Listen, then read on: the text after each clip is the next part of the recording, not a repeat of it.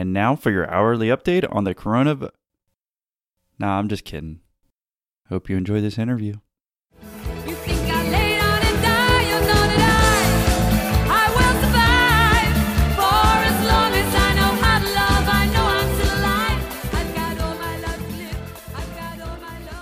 I don't know, at one point somebody posted porn on our homepage, like from outside. A worker could have a profile, and so somebody uploaded all these profiles with pornographic pictures on them. One of our customers pinged me, and when I got up at 5 a.m., and they were like, Do you know that you have pornography all over your website? I was like, I did not know that. And I decided to leave. Why? Well, because having grown up there, you start looking at where you're going to be in 10 years. And I just felt like maybe there was something more, and you had to give it a shot. A lot of people don't know this, but Pure was started by. At the end of the day, it's not about how hard you work, it's about do you return capital to your limited partners? And so I could win the argument but lose the war. You know what I mean? win the battle but lose the war because I was right, but it's not a good business to say buyer beware. Hi, Austin. I'm Gary Swart. I am 58 years old.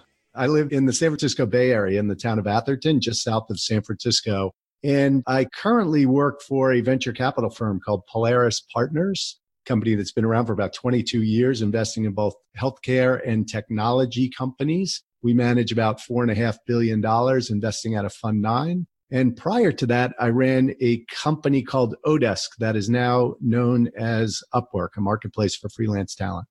So, would you say that's what you're mostly known for, at least up to today?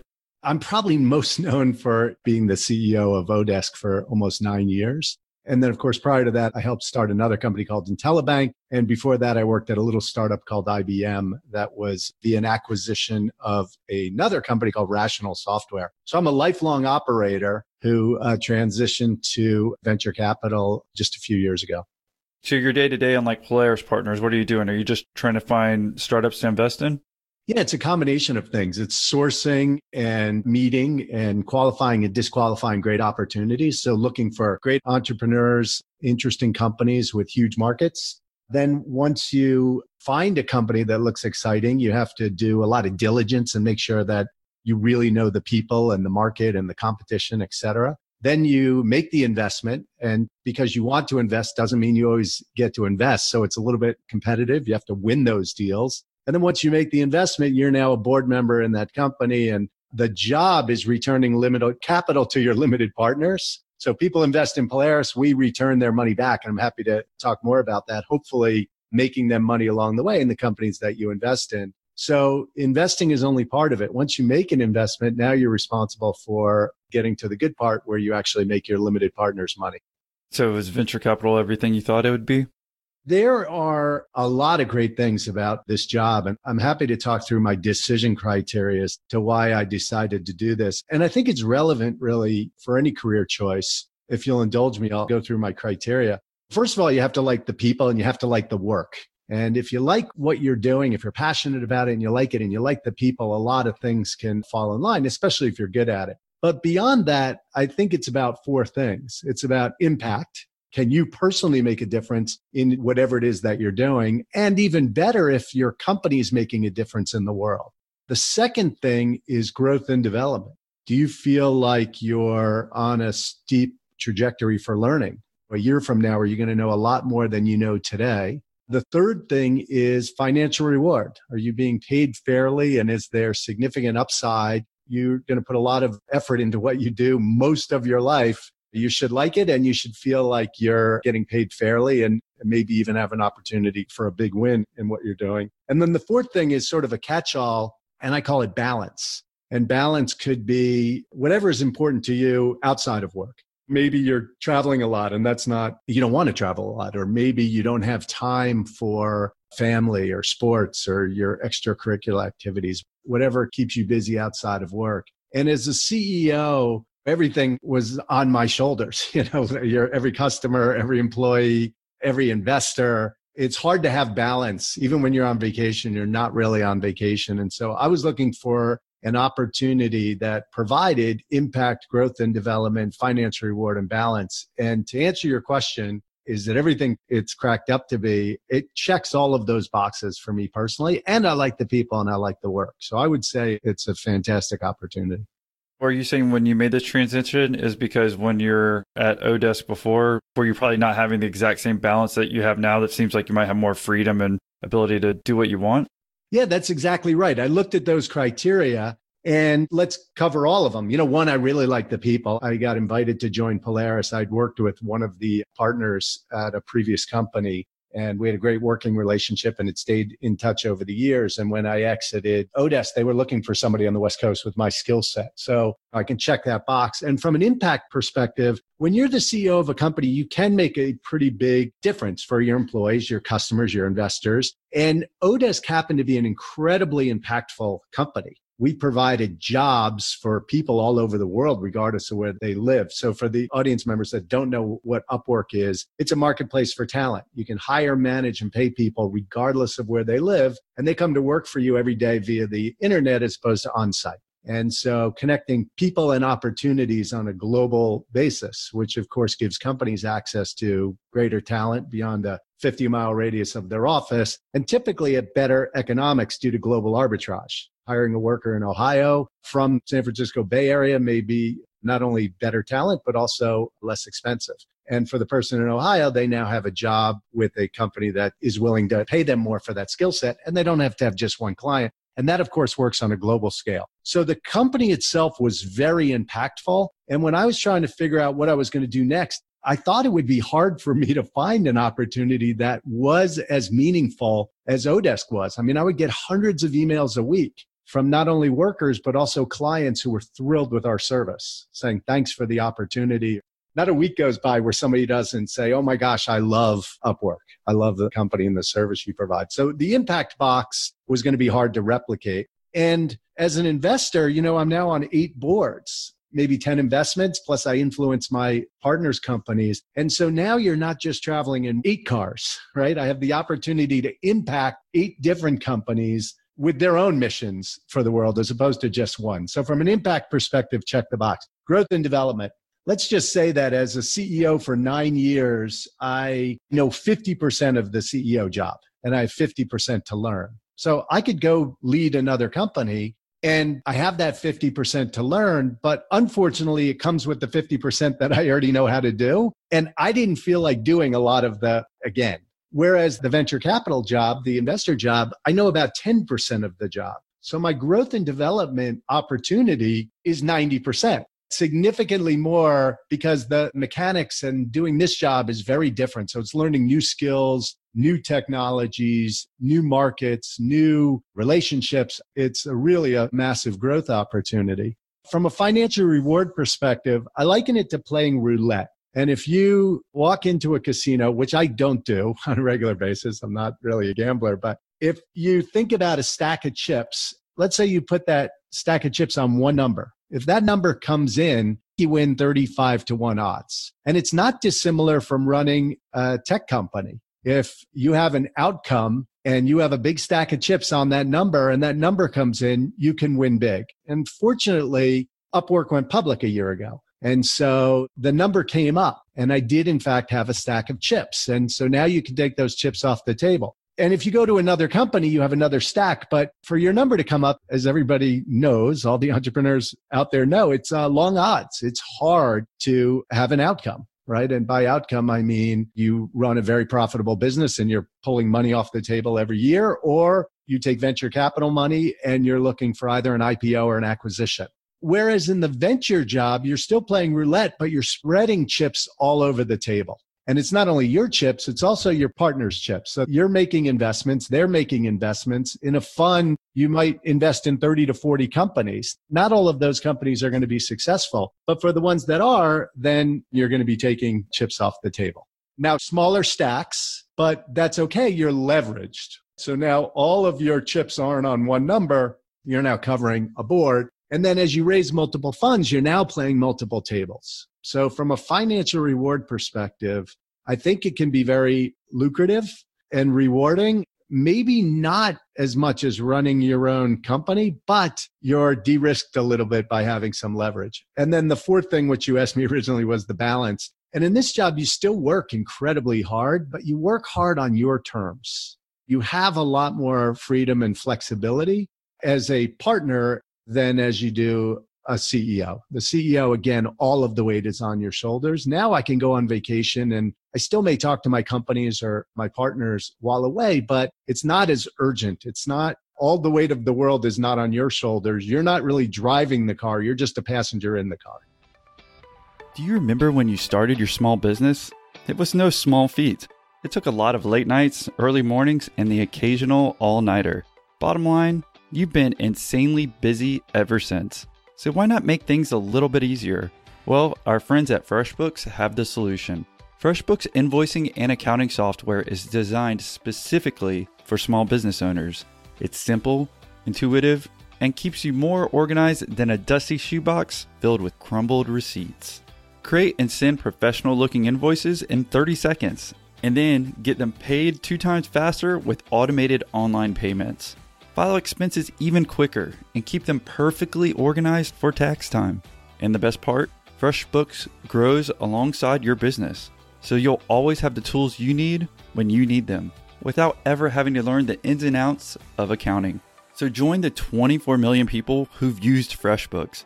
Try it free for 30 days, no catch and no credit card required. Go to freshbooks.com forward slash MI and enter Millionaire Interviews in the How Did You Hear About Us section to get started. That's freshbooks.com forward slash MI. And for more information about FreshBooks, you can go check out episode 141 where I interviewed the founder, Mike McDermott. So I know this past Friday was your first group call. Did you uh, get the answer you were looking for? Actually, I got a really good answer that led to like more questions. So those are like the best answers. Awesome. Yeah, I try to make sure all of our new members get their questions answered first. yeah, that was perfect. That was definitely perfect. Yeah, I was like, okay, now I've got to research this and ask my team this. Like, it was perfect. Yeah. I didn't know what your work lifestyle is like today versus at Upwork, but I'm just thinking from afar, I'm like, dude, that has to be pretty stressful. And you might work as hard right now at Polaris Partners, but there'd be a lot more flexibility versus being the head honcho of this global business, really. Because a lot of our audience, I think, is familiar with virtual assistants. I've talked about how I started learning about Odesk when it was called Odesk, and now it's obviously called Upwork now. But just from afar, I just imagine that it would be a stressful experience.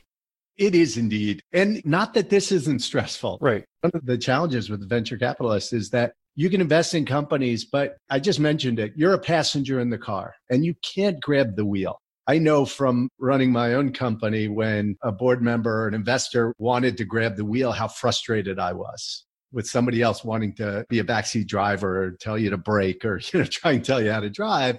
And so I said, that's not the investor or board member that I want to be. I want to be a valuable member of the car. I want to be invited on the journey and given a job, whether it's maps or navigation or music or something that's going to make the journey more successful without having to grab the wheel. But with that said, I have been down the road my whole career. I've seen what happens when you go right and left in certain situations, and you can try and guide your companies, CEOs and teams to maybe steer left instead of right. But at the end of the day, you can't make them go right or left. You can only give them some guidance and some coaching and hope that they pick right. And if they don't, learn from the mistakes and then course correct next time. And so while you have the flexibility of being in multiple cars, you don't have control of the wheel, so to speak.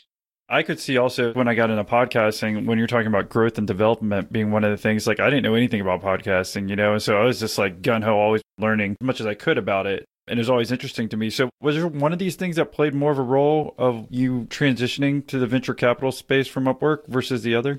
Absolutely. Yeah, that's the growth and development piece. That's what's exciting. All of a sudden, you've got new skills you're learning. What you do on a daily basis has changed, and prioritization of what you do and where do you spend your time. And at the end of the day, it's not about how hard you work, it's about do you return capital to your limited partners? I think it's worth maybe just explaining this for those that don't know. So, limited partners give us their capital and then we return money to them, assuming that we're successful. So, we take that money, invest in companies, and those companies have to have an exit before you can return capital to your investors. And so, we're all looking for companies that are going to hopefully do that. Now, some don't make it, some do exceptionally well. A majority don't make it though, right? A majority don't make it. Right. And so every company in the portfolio plays a role. You may want something to have a decent exit in a short amount of time. So you can return some quick capital to your limited partners and then take some wild swings on some really big potential opportunities that could not make it at all, or they could be massive later in the fund. So, you know, we often refer to that as the engine and the wings. So you need an engine to get down the runway and then the wings give you liftoff maybe early in a fund we have a couple of deals that look play the role of an engine and you still need an engine late in the fund but the wings give you liftoff. So those time horizons you're talking about maybe some might be like three to five year exits but most of you're kind of shooting for like a 10 year exit? That's a typical life cycle of a fund. Some can be longer and some can be in the money sooner. But the interesting thing is that as an investor, you don't make money until you return the full fund back to your limited partners. So let's just say that you have a $400 million fund. You don't get carry or commissions on that fund until you return the whole 400 million back to your limited partners. And then over 400 million, well, then you have some relationship where you get some percentage of a dollar. Maybe it's 20% of the dollar for every dollar over 400 million that you return to your limited partners. And that could be years as you said, that could be eight years before you're in the money, before you, as an investor, start making commissions or carry on that money that you return. Well, interesting. Yeah. Thank you for talking a little bit about venture capital here. Would you want to go ahead and jump back in your story and tell us kind of how you got to where you are today? Sure. So I attended University of Maryland in College Park, Maryland. Go Terps. I grew up in New Jersey, and I think about 7% of the school was from New York or New Jersey. So it was a very popular university to attend from the Northeast. And I graduated with a degree in business and went into manufacturing right out of college. And manufacturing was really interesting, actually making parts. And I made precision uh, metal products that went into other products and ended up as a sort of a middleman. People needed parts made. I knew people that could make them. And so I would broker relationships between buyers and providers of precision metals while performing operations in the middle on certain parts. And it was a really fun business. It was generated cash from the very beginning. But that's the type of business, one where I could see that it was declining in the US. It was getting more competitive globally. Not only globally, it was more competitive locally and a lot more automation so you could buy a machinery that was very expensive that would replace the need for humans. And so I kind of saw that automation was a pretty big trend and it would require a lot of capital investment to grow a business in that area. And I was living on the East Coast after college back in New Jersey. And at the same time, I was reading a lot about Silicon Valley and just the growth on the West Coast. And it was actually my wife who said, we should move west we should go out to California and get on this fast moving train. And so we both launched job searches. And I ended up with a job at a small company called Pure Software. And Pure was a developer diagnostic product. So basically, it helped software developers to write a better, cleaner, faster code. And real quick, just so we keep the dates, was about 95 when you moved out to San Francisco? Yeah, so it was mid 90s. Okay. And so you're already married at this point? Yeah, I was married at that point. I got married in 1991 and living in New Jersey. My wife was commuting to Manhattan. I was running a manufacturing business in New Jersey. And actually, we moved out in 94, uh, moved to the Bay Area and started at a little company called Pure Software, you know, employee number 25 or something like that. And a lot of people don't know this, but Pure was started by a gentleman by the name of Reed Hastings. Does that name ring a bell? I've heard it for sure. He's now the CEO of a I don't know little internet. I see now. Yeah, Netflix. There you go. And so Reed's first company was Pure Software, and it was this really geeky. It was called Object Code Insertion, a really technical product for making software developers more efficient and effective. And it was a puppy dog of a sale. It was the kind of product where if you put it in people's hands, they didn't want to give it back. And then you could say, well, just keep it, but just pay me for it. And so, and I was on the sales side. So it was a phenomenal product to sell. We went public in the mid 90s. We had great IPO. We had a series of acquisitions. So we acquired other developer diagnostic tools. So you start to put a suite together. If you're going to sell a developer one thing, isn't it great if you can sell them another? I learned early on that there's sort of a few different ways that you can make money. You sell a product to somebody, and now you can either sell them more of the same product. So if there's 10 developers and only five bought, well, then you could sell them five more seats and make more money. You could sell them other tools. That's the cross sell, where if you're selling them one thing, can you sell them an add on or something else? So you bought the burger. Do you also want the fries and the shake?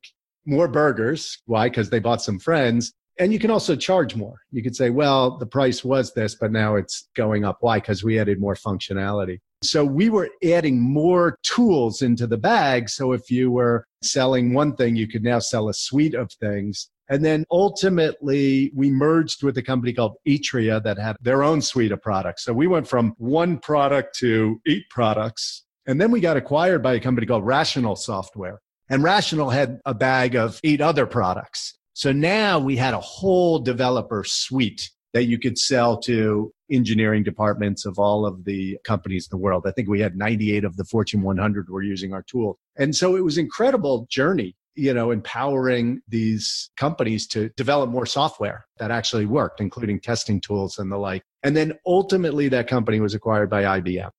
In 2003 was when you were actually acquired by IBM. So it's about eight years yeah, something like that. Before you get too much further in the story, I just want to point out your personal life and like your age and everything when you actually moved to San Francisco. So you told us you were married. I didn't know how old you actually were when you came over, if you had kids or. You focus a lot on age, and I, we usually talk about it. It's funny. Yeah, I'm old, but I got married when I was 31. And then we moved to the Bay Area. That was 1991. We moved to the Bay Area at the very end of 93. So I kind of started in January of 94.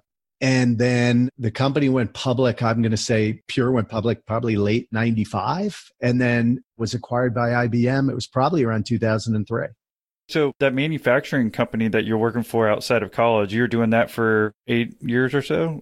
Yeah, eight or nine years. So, you're into it for a while. It's really interesting you bring this up. If you think about my life, it's almost been like 10 year chunks, 10 years post college of manufacturing and middleman, right? In New Jersey, and then 10 years of sort of pure to IBM from jungle, dirt road, and highway in one fell swoop. Employee number 20 to employee number 135,000 at IBM. Wow. Yeah. Did you want to hit on the other 10? Yeah. And then 10 between IntelliBank and running Odesk. So, sort of my company founding and running stage. And now I'm four to five years into investing stage. And so I've kind of had these four 10 year chunks.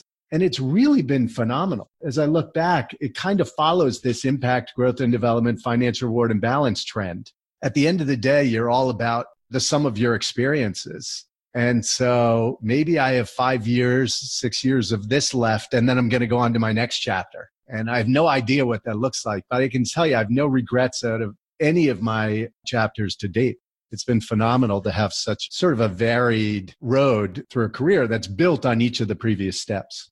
Maybe go back and get your PhD. Yeah, or teach, or I don't know. I really enjoy anytime I get to speak with students. I enjoy that. People have told me that might be something. But right now, I'm thoroughly enjoying what I'm doing. And if I'm playing this 10 year thing, I'm only a few years in, so I've got a good run left.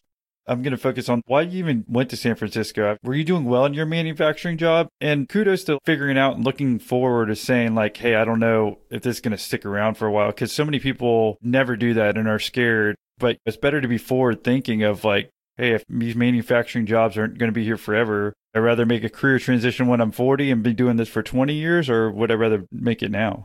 What's really interesting, I agree with you. It wasn't obvious. And I was doing very well from a career perspective, if I looked at my friends, I mean, I bought a house at a very young age because I had cash. I mean, I was making money. My family had a beach house in New Jersey that I absolutely loved. I mean, I lived for that on Fridays as early as I could. Some days noon, I'd be on my way in the summer to the beach and I wouldn't come back until Monday morning. I would park the car and, and do that for four months out of the year, every single weekend and every vacation. And then my wife's family had a ski house in Vermont and we were in New York all the time. And so we had a great house, great friends. It wasn't obvious, but it was this thing where having grown up there, you start looking at where you're going to be in 10 years. And I just felt like maybe there was something more and you had to give it a shot and you can always go back. So it was one of these where we sold our house. We put all of our furniture in storage. So we got a storage place, put all of our furniture in there. We shipped two cars with as much as we could fill those cars with and a couple of boxes to the West Coast and said, we'll go for a couple of years and give it a shot. And then about 18 months later, we sent for all our furniture. We ended up buying a house and sending for our furniture. They're very different environments from New Jersey and manufacturing to San Francisco and technology. I remember we sold our house on the East Coast, and our first house on the West Coast was twice as much as the house we had just sold. It was exactly two times as much, and it was probably about 30% of the house. You know what I mean? Like the house we sold was great, and the house we bought was not so great. It was a mess. The day we bought it, it was pouring rain, and the day we closed. And I remember going over, and water was pouring into the den. And I looked in the corner. I saw something in the corner. I was like, what is that? I walked over. There was a mushroom growing in the den inside the house, which I can tell you is not good. So my point is that it wasn't an easy thing. You know, her family is on the East Coast. My family was on the East Coast. It was a big, uh, bold move. And I consider myself incredibly fortunate to have made that move. I got on a faster moving train that turned into, I think, a pretty meaningful career. And who knows what would have happened if I stayed on the East Coast, but it's just a more varied experience. And I was just back at my high school reunion, a big reunion, actually, my 40th. And it was fantastic uh, seeing people. And I would say probably about 25 to 30% of a very large class. We graduated about 650 people in my senior class and about 25 to 30% of them live within a 30 mile radius of where I grew up. And I think there's nothing wrong with that. It just wasn't for me. I felt like I wanted to experience more, and I did. What's weird though too is that you were there for about ten years afterward. It was good you were able to see other people and kind of projecting again what you'd be in like in ten years. But was it same thing with friends where you didn't want to hang out with them as much and you just saw more career potential by moving to West Coast? That is such a big move. And again, now you're still on the West Coast, obviously. So it's just interesting why it seemed like everything was going well, why you just wanted to kind of upend and go somewhere else. Everything was going well, but it was comfortable. Was life getting boring? Yeah, I probably could have done that my whole life, but you play the tapes forward and say, I'm going to be in the same place I grew up. Maybe it was too set in my ways. And also, it was my wife saying, Hey, we should go experience more. In addition, I didn't love the work. And quite frankly, I don't know if I was that good at it. Somebody, I saw a diagram once and it had, it was a Venn diagram, three circles all intersecting in the middle. And one circle was labeled, What are you good at? So, what are you really good at? The next circle was, What do you like to do? You may be really good at something, but you don't love doing it.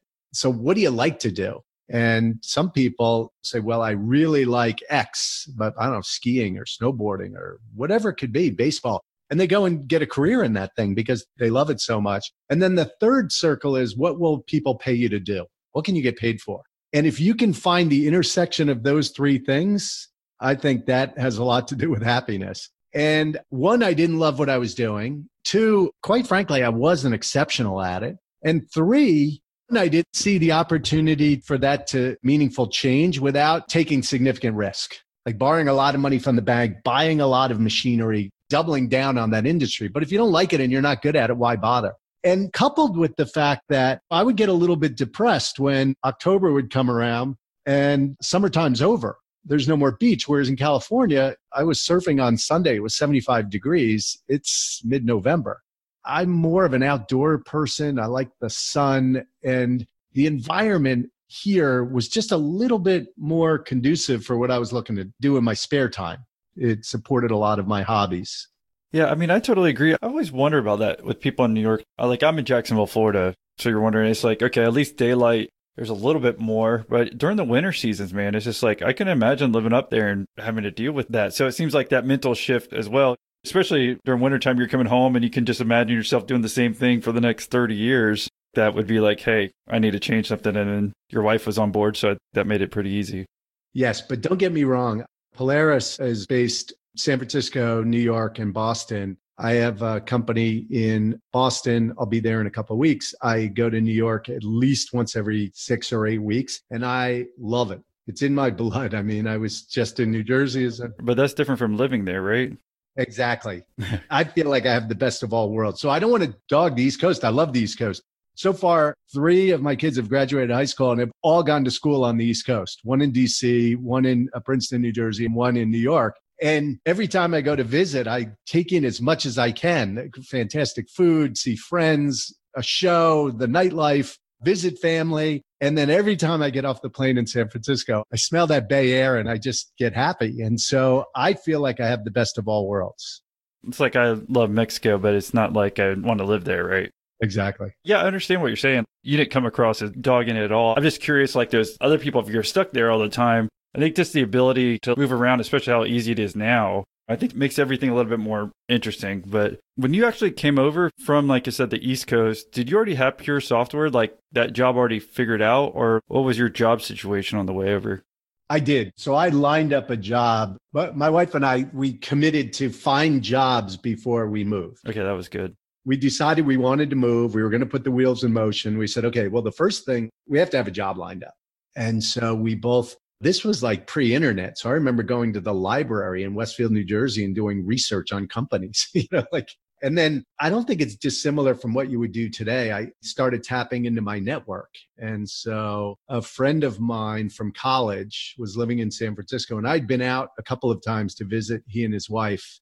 And I was friends with him in college. He got married after college. I got to know his wife, and they were one of the couples that I contacted. And I said, Hey, we're thinking of moving to San Francisco. And she said immediately, Come work for me.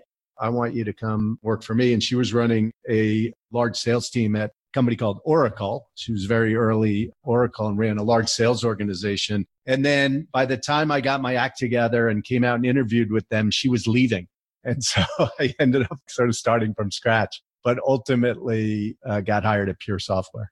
So yeah, just jumping back in the chronological part of the story. So you basically over that time you grew from a startup, if you will, being a twenty something person, and then eventually y'all were bought by IBM within about ten years. Yeah. So what happened was Pure was very successful, public in the mid 90s, lots of mergers and acquisitions, and, you know, started growing, growing. We got to be over 300 people. I don't remember what our revenues were, but sizable revenue. And then we got acquired by Rational Software, and Rational was bigger still. And so now Rational was 600 plus million in revenue, maybe 700 employees. And I got invited to be on a sales leadership team there.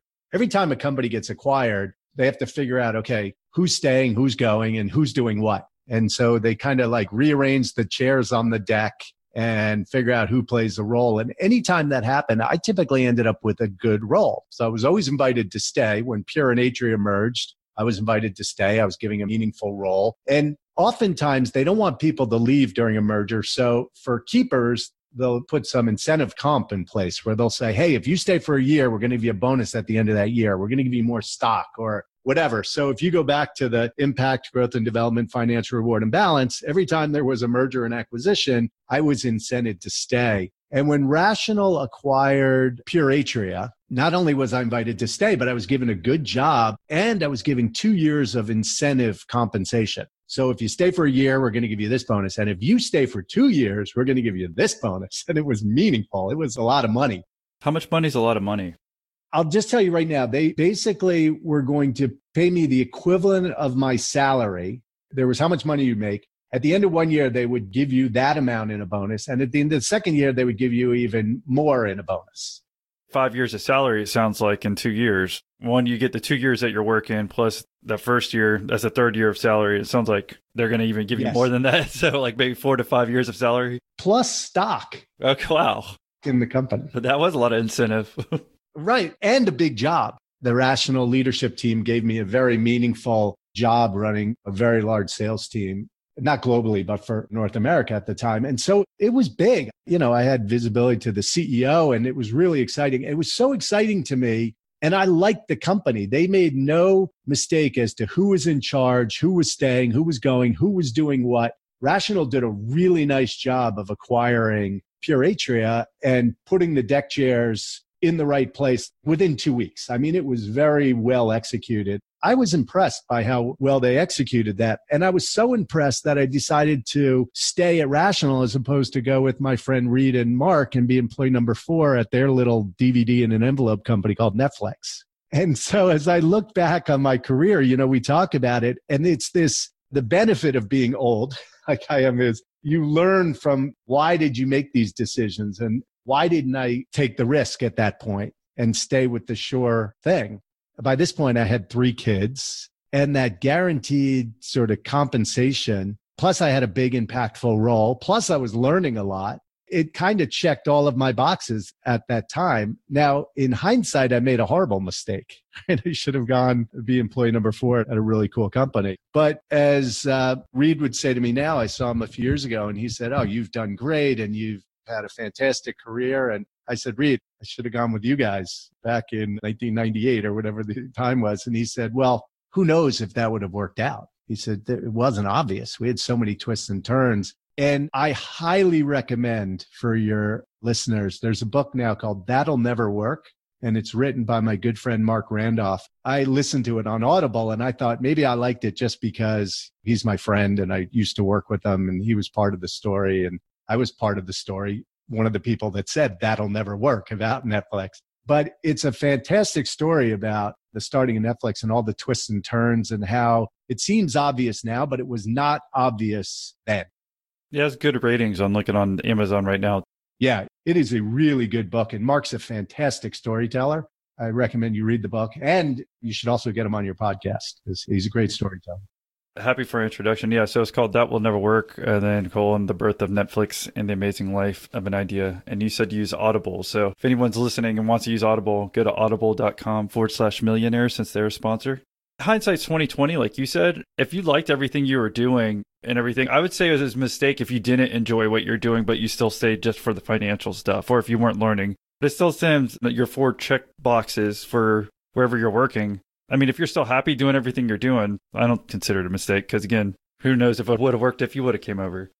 The only thing is, in hindsight, I didn't have these criteria. I developed these criteria for making a job and career decisions later in life based on my experiences. So, a good friend of mine says experience is what you get when you don't get all the other things you want.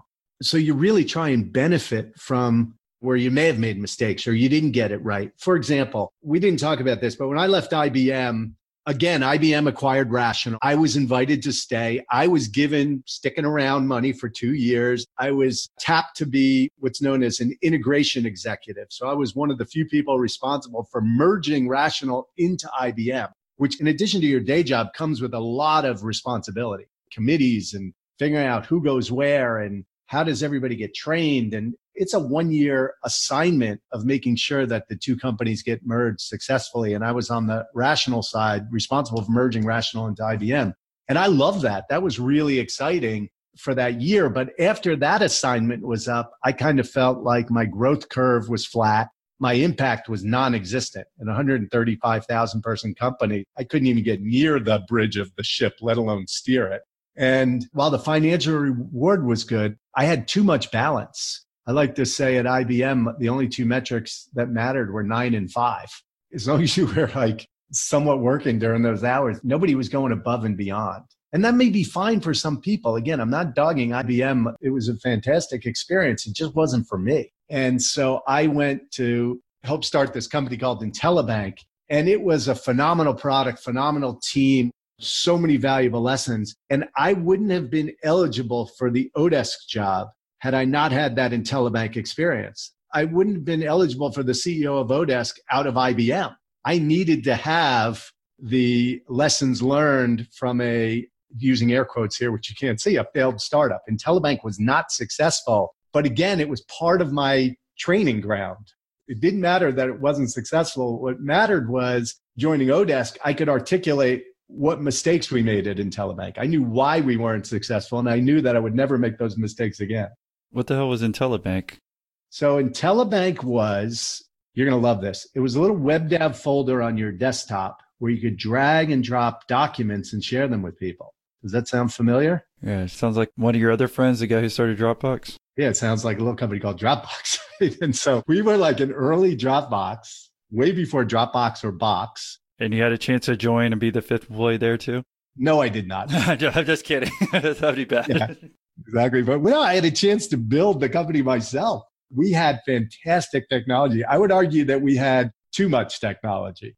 We not only had that little WebDAV folder, but we had a whole hierarchy and security on the back end. So provisioning and drag and drop and check in and check out and version control and so much enterprise functionality that we ended up competing with Microsoft SharePoint we were like this little startup with this enterprise functionality and we just never really nailed product market fit which was an incredible lesson learned for not only our startup but for me at odesk and now me as an investor i kind of know what to look for from early team But when you joined IntelliBank, did you put money on the table or were you getting a high? Because it sounded like all these other positions, you at least got a pretty good salary or some stock options, if you will. For IntelliBank, was it the same sort of financial deal or did you actually have to go without your own salary and put money into this company?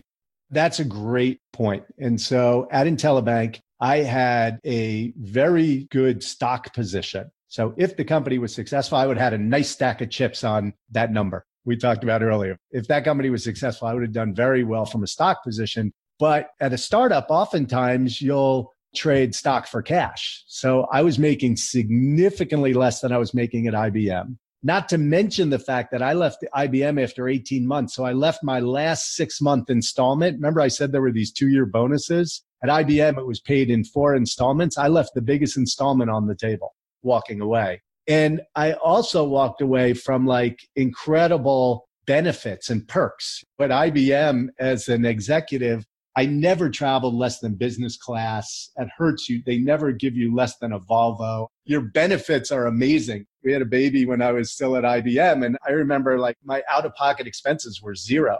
At IntelliBank, we had a child and all the bills started coming to the house and i was like what's this i have to actually pay this i'd never had insurance up until then was something that was always completely covered and at a startup our insurance was really weak so i left a lot on the table which that's part of the calculus of turning down netflix i had this great salary plus all this sticking around money and i was going to not go to ramen noodle but make significantly less from a compensation perspective but in the long run, it would have worked out incredibly well. Why? Because I would have had a very early stake in a $150 billion company. So oftentimes you will trade off compensation for equity upside.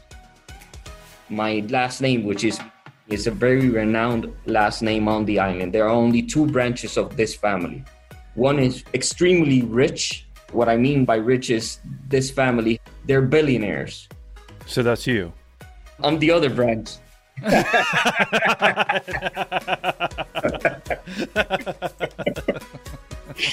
That's what you want to be. Exactly. Yeah, yeah. So if you want to jump on a call with yours truly and discuss how to become a billionaire, well then join Patreon today. So I've listened to a number of podcasts, and actually, the guy that runs US staffing services, I've been talking to him about doing some work with him with one of my businesses in the States. So I've linked in with people because of it as well. So it's been fantastic, like the, the kind of network you get. And I decided to increase my subscription to gain access to your extra Patreon content. As you've said in some of your adverts, it's paying it forward. I mean, obviously, it's, it's hard for you to, to monetize what you're doing on a mass scale. So I've decided it would be a good investment to get access to this stuff and join some of the group calls uh, with the other Patreon members and get access to better content. But even when you're saying, like, I know you didn't have these four key points that we keep hitting on, which I think is important because everyone can think about it introspectively right now. Even though you didn't know them then, you still always knew if you're happy or not because all this kind of plays into happiness, your personal happiness, if you will. So when they started off Netflix and you decided not to go with them, you're still happy wherever you were. It sounds like the exact opposite with IBM, right? Or else you would have stayed there for those last six months. I imagine the learning side, like you're saying, And if you're just coming in nine to five, and it's a wholly different mindset than kind of these other roles where it seems like you were probably working a lot more. Yeah, you're exactly right. At some point, you say, I don't care how much they're paying me. I don't enjoy it. And even my wife at the time said it. She goes, You're just not happy. Like jumping out of bed, you can't wait to get in the work in the morning. And I was leaving early. I just, my heart wasn't in it. And part of it is I started mapping out my future at Big Blue, at IBM.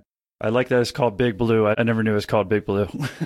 I can't. They used to call it Big Blue. So let's just say that five years from now, I started looking out saying, okay, in five years, I could have that job. That person over there is doing the job that I could potentially have. If I stay on this trajectory at IBM, I could get promoted a couple times and I would end up with that job. And I went to lunch with that guy and I said, Hey, you're doing this job and how do you like it? He said, No, I don't like it. He said, It's the same job that you're doing. It's just bigger. It's the exact same mechanics. He said, Everything that you're doing, every single thing that you do on a daily basis, I'm doing on a daily basis. I just have a few more people, but it's the same job. That got me. And what I realized was I actually got invited to interview for a job and I flew up to Seattle. And I was interviewing with a guy by the name of Dan Levitan. And Dan runs Maveron Ventures. And I was sitting in his office in Seattle interviewing to go work at one of his companies. And he started asking me questions about IBM and my job and my career and the like. And he looked at me, he said, You know what, Gary? He said, You're going to either have to change your aspirations or change your environment. So, what he was telling me, or what I told him, and he articulated for me, was that I was never going to be happy there. He said, You can't accomplish what you want to accomplish at IBM he was just being honest with me. He was saying, you know, you're telling me what you want to do and what you want to be and where you want to go in life. And he said, if you stay there, you're going to wake up in 15 years. You're going to have the mantle clock. You'll be wearing a blazer, no tie, maybe driving a BMW, but you're not going to have what you want out of life. And so I left Seattle. I got on Alaska Airlines or whatever airlines to fly home. And I remember I had a window seat in a three seater, you know, so there were two people next to me and I had claustrophobia. I was like against the window and I was like, I got to get off this plane. Like, I got to get out. And it was a metaphor for I have to get out of IBM. I can't accomplish what I want to accomplish there. And so I really credit Dan with giving me that, just articulating it. I must have known it, but it was at that moment that I said, I have to go. And I wasn't happy there. so, yeah, you're telling us after you realize with IBM, you're flying back on the plane and then you want to take it from there? Yeah, so I was so motivated at that point to go that not only did I run away from that last installment of incentive compensation for sticking around for two years after the acquisition, but I ran from something as opposed to to something. I was so motivated to get out. And it could have been the same situation leaving New Jersey years prior, you know, getting out of manufacturing. But fortunately, I chose well that time. So if you're not happy, what's the saying? You know, the definition of insanity is continuing to do the same thing and expect a different result. And sometimes you just have to change your environment and you may not get it right. After I left IBM, I remember it was probably about six months later. And I just mentioned we had another child. So I have a newborn and I started getting all these bills. And then I traveled and I was no longer flying business class. Why? Because I was at a startup and it just wasn't the same experience. And then that six month mark was where that fourth payment would have come in. And there was a moment there where I was almost regretting leaving. It was like, oh, if I were there, these benefits would be covered. I'd still be traveling in style. And I would have had this nice windfall of cash. And the company wasn't going incredibly well either. But remember, I also said without that experience, I wouldn't have been eligible for the next job. So it's all part of the journey. Even if you don't get it right, it's reversible. You can always leave. Yes, you can't go back and get your final payment, or I can't go back and say, okay, now I will take that job. But don't squander the opportunity to learn from the experiences, good or bad. So from IBM as IntelliBank for about a year, and then you end up going to Upwork, Odesk at the time. Yeah, at the time it was called Odesk. So tell us about that transition. How do you make the transition from what you're doing at IntelliBank into Odesk? Well, IntelliBank wasn't going incredibly well. And we were trying to raise money. And back in those days, there wasn't the healthy seed to A to B environment, you know, A round, seed round, A round, B rounds that there are today. At that point, seed is the new A. You can raise five, six million dollars of seed capital. Nobody holds it against you. We had raised five million dollars in an A round, and we weren't quite far enough along for a B. We didn't really crack the code on product market fit. We had customers. We probably had about 60 or so customers, million in revenue, but those 60 customers were of like 50 different flavors. We were selling dessert topping and floor wax. We hadn't really picked a major and nailed one thing. And so that's why I always tell people nail that product market fit. Nailing that is really important. You're saying IntelliBank had 60 customers? That's correct. Okay, yeah, okay, that's what I was confused by. Okay, so you're still on IntelliBank here.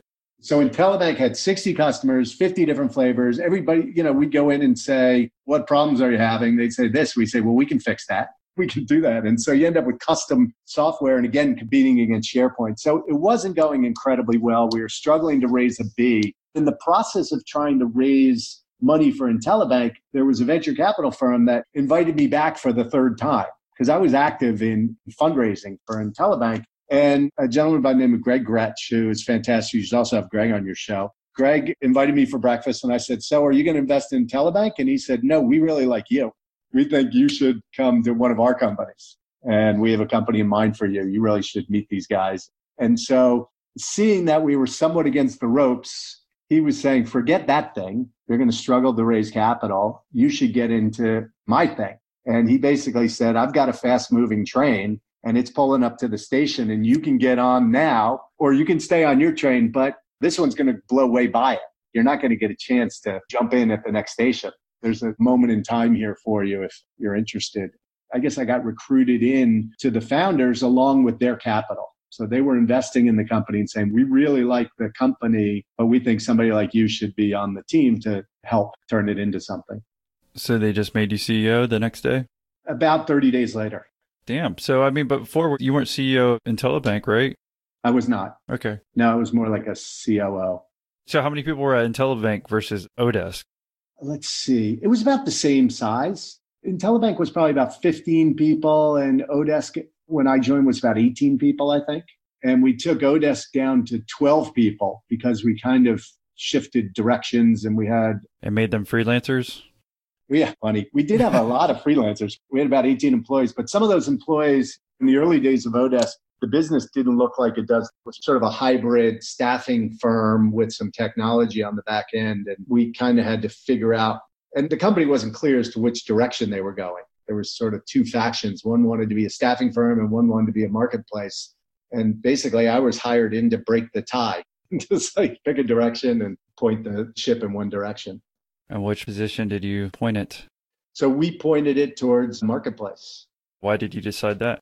The staffing business was really interesting, but it was a pretty easy calculus. The staffing business is very high touch, so you need a lot of people. It's hard to sort of automate that business. And the multiples on staffing firms from a valuation standpoint are not great. They can be good and nice, profitable businesses, but you typically don't get a great multiple. Where marketplace businesses at the time, the multiples were like 10x. So 10 million in revenue was at least worth 100 million, whereas opposed to a staffing business, 10 million in revenue was like 10 million in enterprise value.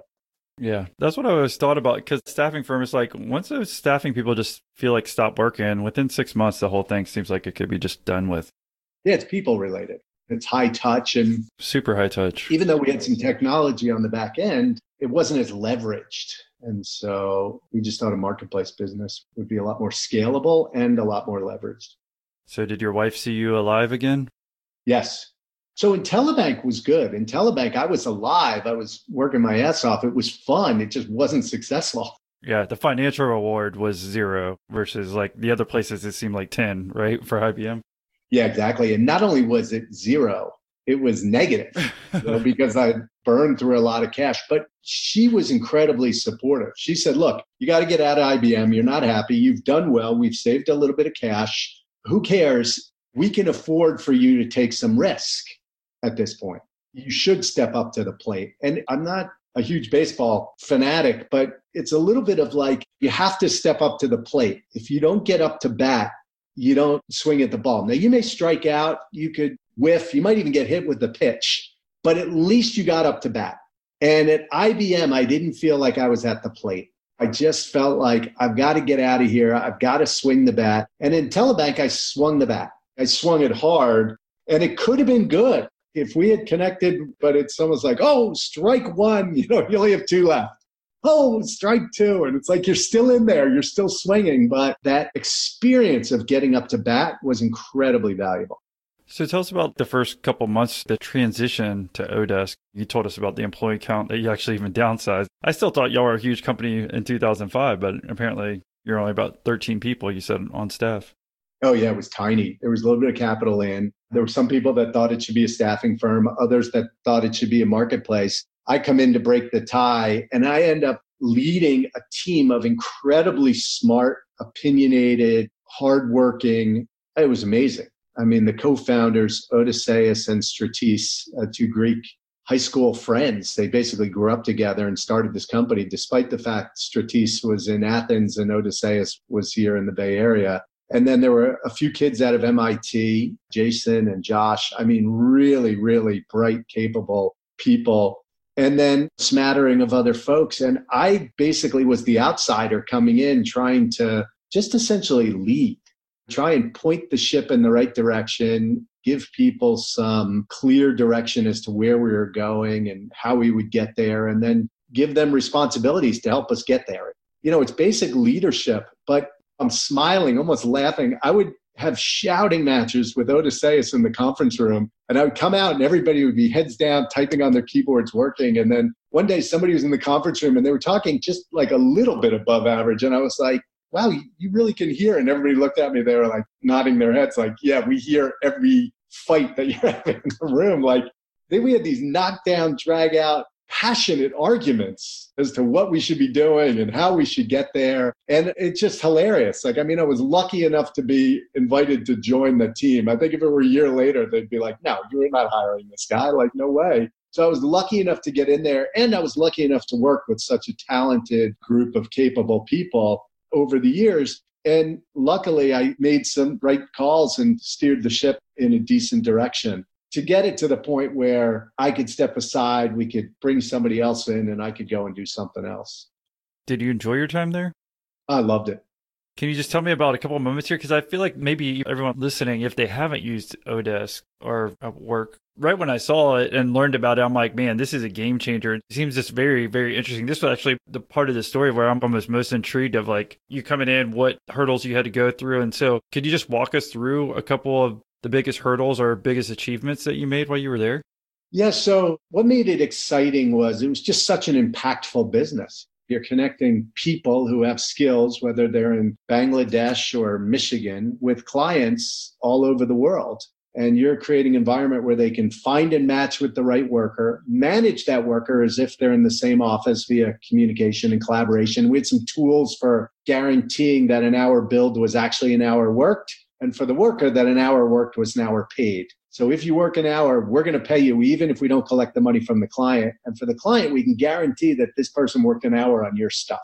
And that basically enabling managing by walking around via the web was the invention. It was this hire an hourly worker to work for you, it's somebody with the right skills and reputation and knowledge to do whatever. I don't know. My wife has a photo editor who edits her photos, and I had an Excel jockey who did all my Excel stuff from Bangladesh for like $12 an hour, which is incredible. So the thing that made it so exciting is one, it was high growth. I mean, we were growing like crazy, and there's so many hard problems to solve coming at a high rate of speed.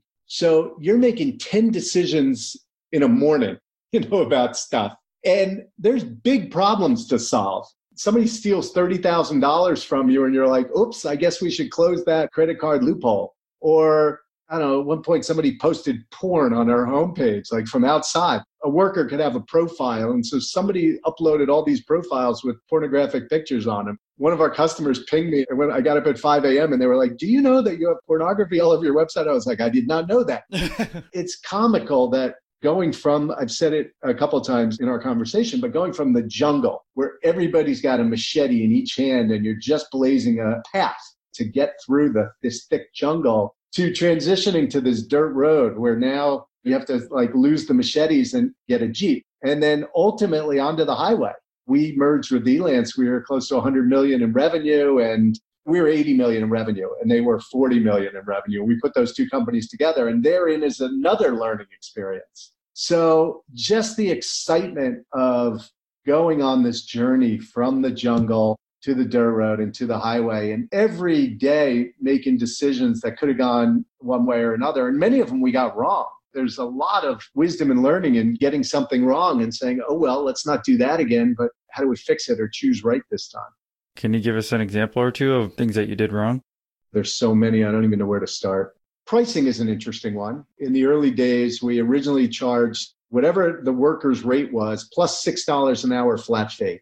So if you wanted to make $10 an hour, we'd say, great, we're going to pay you 10 and then we would bill you out at 16.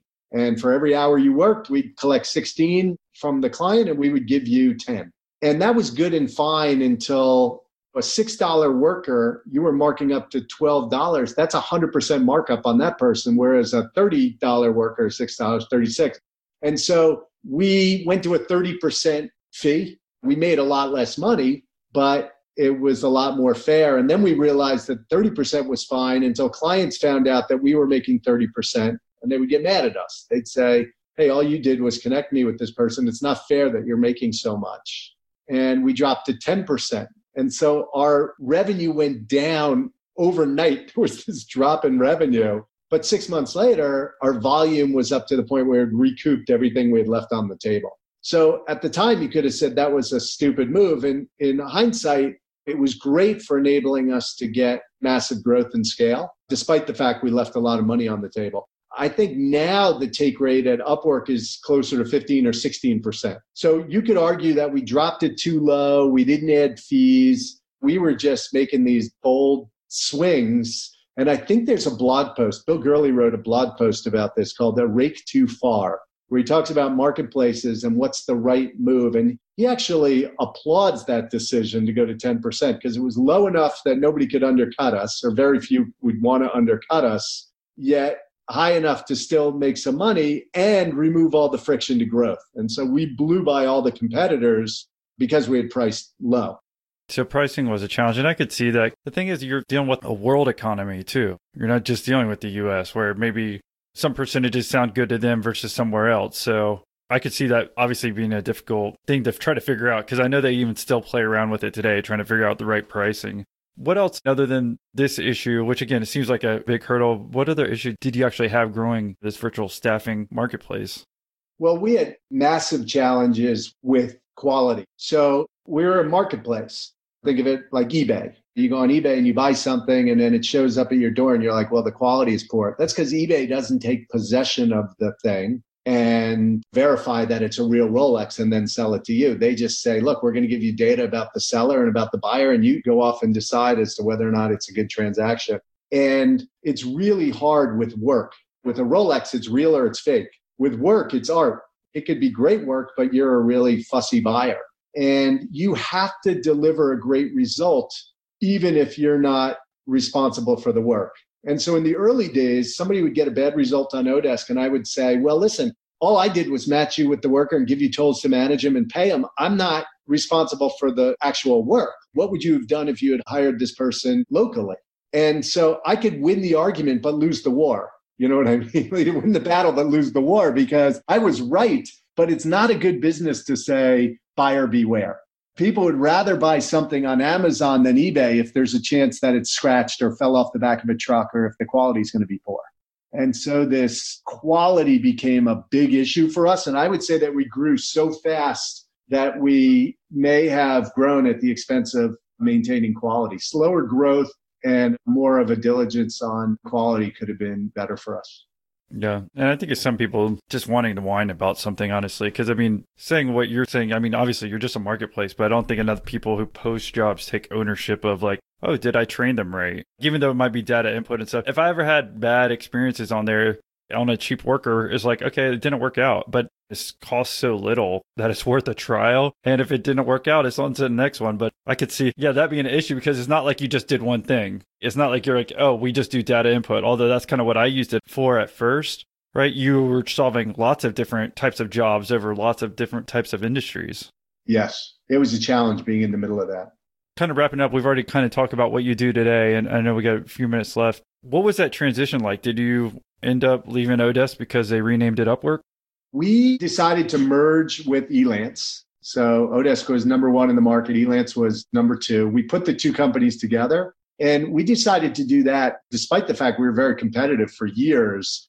In these marketplace businesses, there is a winner take all mentality where sometimes one and one equals three. And we saw it with Grubhub and Seamless, two food delivery services that came together, HomeAway and VRBO, two home marketplaces, Zillow and Trulia, two real estate brands coming together. And there's just a lot of synergies. One CEO, one CFO, one marketing budget, and really very similar services. And Elance had a lot of assets that we didn't have. They were better at fixed price work where build me this widget, how much, this amount of money, I'll build you this thing. And Odesk was better at time based work, hiring somebody by the hour. And think of all the functionality between, you know, in order to support those different business models. And, you know, Elance had an escrow license, Odesk had a payment platform. And so it really was a case of one and one equaling three. And I decided to leave. Why? Well, because impact, growth and development, financial reward, and balance. I didn't have all of those things, number one. And number two, we talked a lot about jungle, dirt road, and highway. I think I'm better jungle to paved road than I am paved road to highway. And once we put those two companies together, that's highway. You're $120 million plus in revenue. You're putting these two companies together, and the goal is to go public. While I think it would have been fun to actually be at the helm for that, unfortunately, it came with the 50% of the job I already know, right? The other stuff that I didn't feel like doing. And it was time for me to go to start my next chapter. Great. Well, like I said, I mean, Gary, thank you for coming on the show and sharing your stories all the way through this. If you have any last words of wisdom for anyone who's listening, what might that be? I would just reinforce what we've already talked about. What are you good at? What do you like doing? And what will people pay you to do? And you miss 100% of the shots you don't take. Did you come up with that quote? Did I come up with which one? That quote. The 100% of the shots you don't take? No, I've heard that. Do you know who said it? No, who said it? Wayne Gretzky. See, so now Oh. we're both helping each other out. I was thinking Reid Hoffman, which had to do with LinkedIn. So now we drop knowledge on both each other here. There you go. So you can always reverse. You give it a shot, like us moving out to the West Coast. We said, oh, we'll try for two years. If it's not good, we can come back, put our stuff in storage. And yes, it's a big move. And even when I left IBM, my boss at IBM at that time said, you can come back anytime. Just let me know when you want to come back. There'll always be a job here for you. So when you have that safety net, it's even better. It's like, wow, I could even go back. If it didn't work out, you might go out there and find out, gee, I hate the West Coast. I want to go back to the East Coast. Or turns out I really did like IBM. I just didn't realize it. And so knowing that you can usually go back or knowing that you can reverse course should give you the confidence to at least try these things. And you know, now at my advanced age, we've talked about it a few times. My only regrets are that I wish I had done more, right? Did I stay in manufacturing too long? Did I stay at IBM too long? So I don't think people ever regret or say that they should have stayed longer. Yeah, I think that's a good quote to leave it on there too. So if anyone wanted to say thank you for doing the interview, is there a best way for them to connect with you, Gary, and say thank you for doing the interview? Yeah, I would say LinkedIn is good. I do some blogging there. Some of the things we talked about today, I don't know, follow me or whatever it's called as a LinkedIn influencer. Great. Well, thank you, Gary, for coming on and sharing your story. Thanks, Austin. Really appreciate the opportunity and look forward to catching up again. People will steal from their mother. Hope you enjoyed that episode. If you did, you might like Patreon episode number three, where I talked with Rick Martinez about how to get funding and be successful in the cannabis industry. Or try Patreon episode number five, where I talk with U.S. Army veteran Jeff Palmero about how he is able to grow a successful software business after fighting in Iraq. And last but not least, try Patreon episode number six, where I dive further in detail with Chad Patel on how to quickly build a successful mobile app without breaking the bank.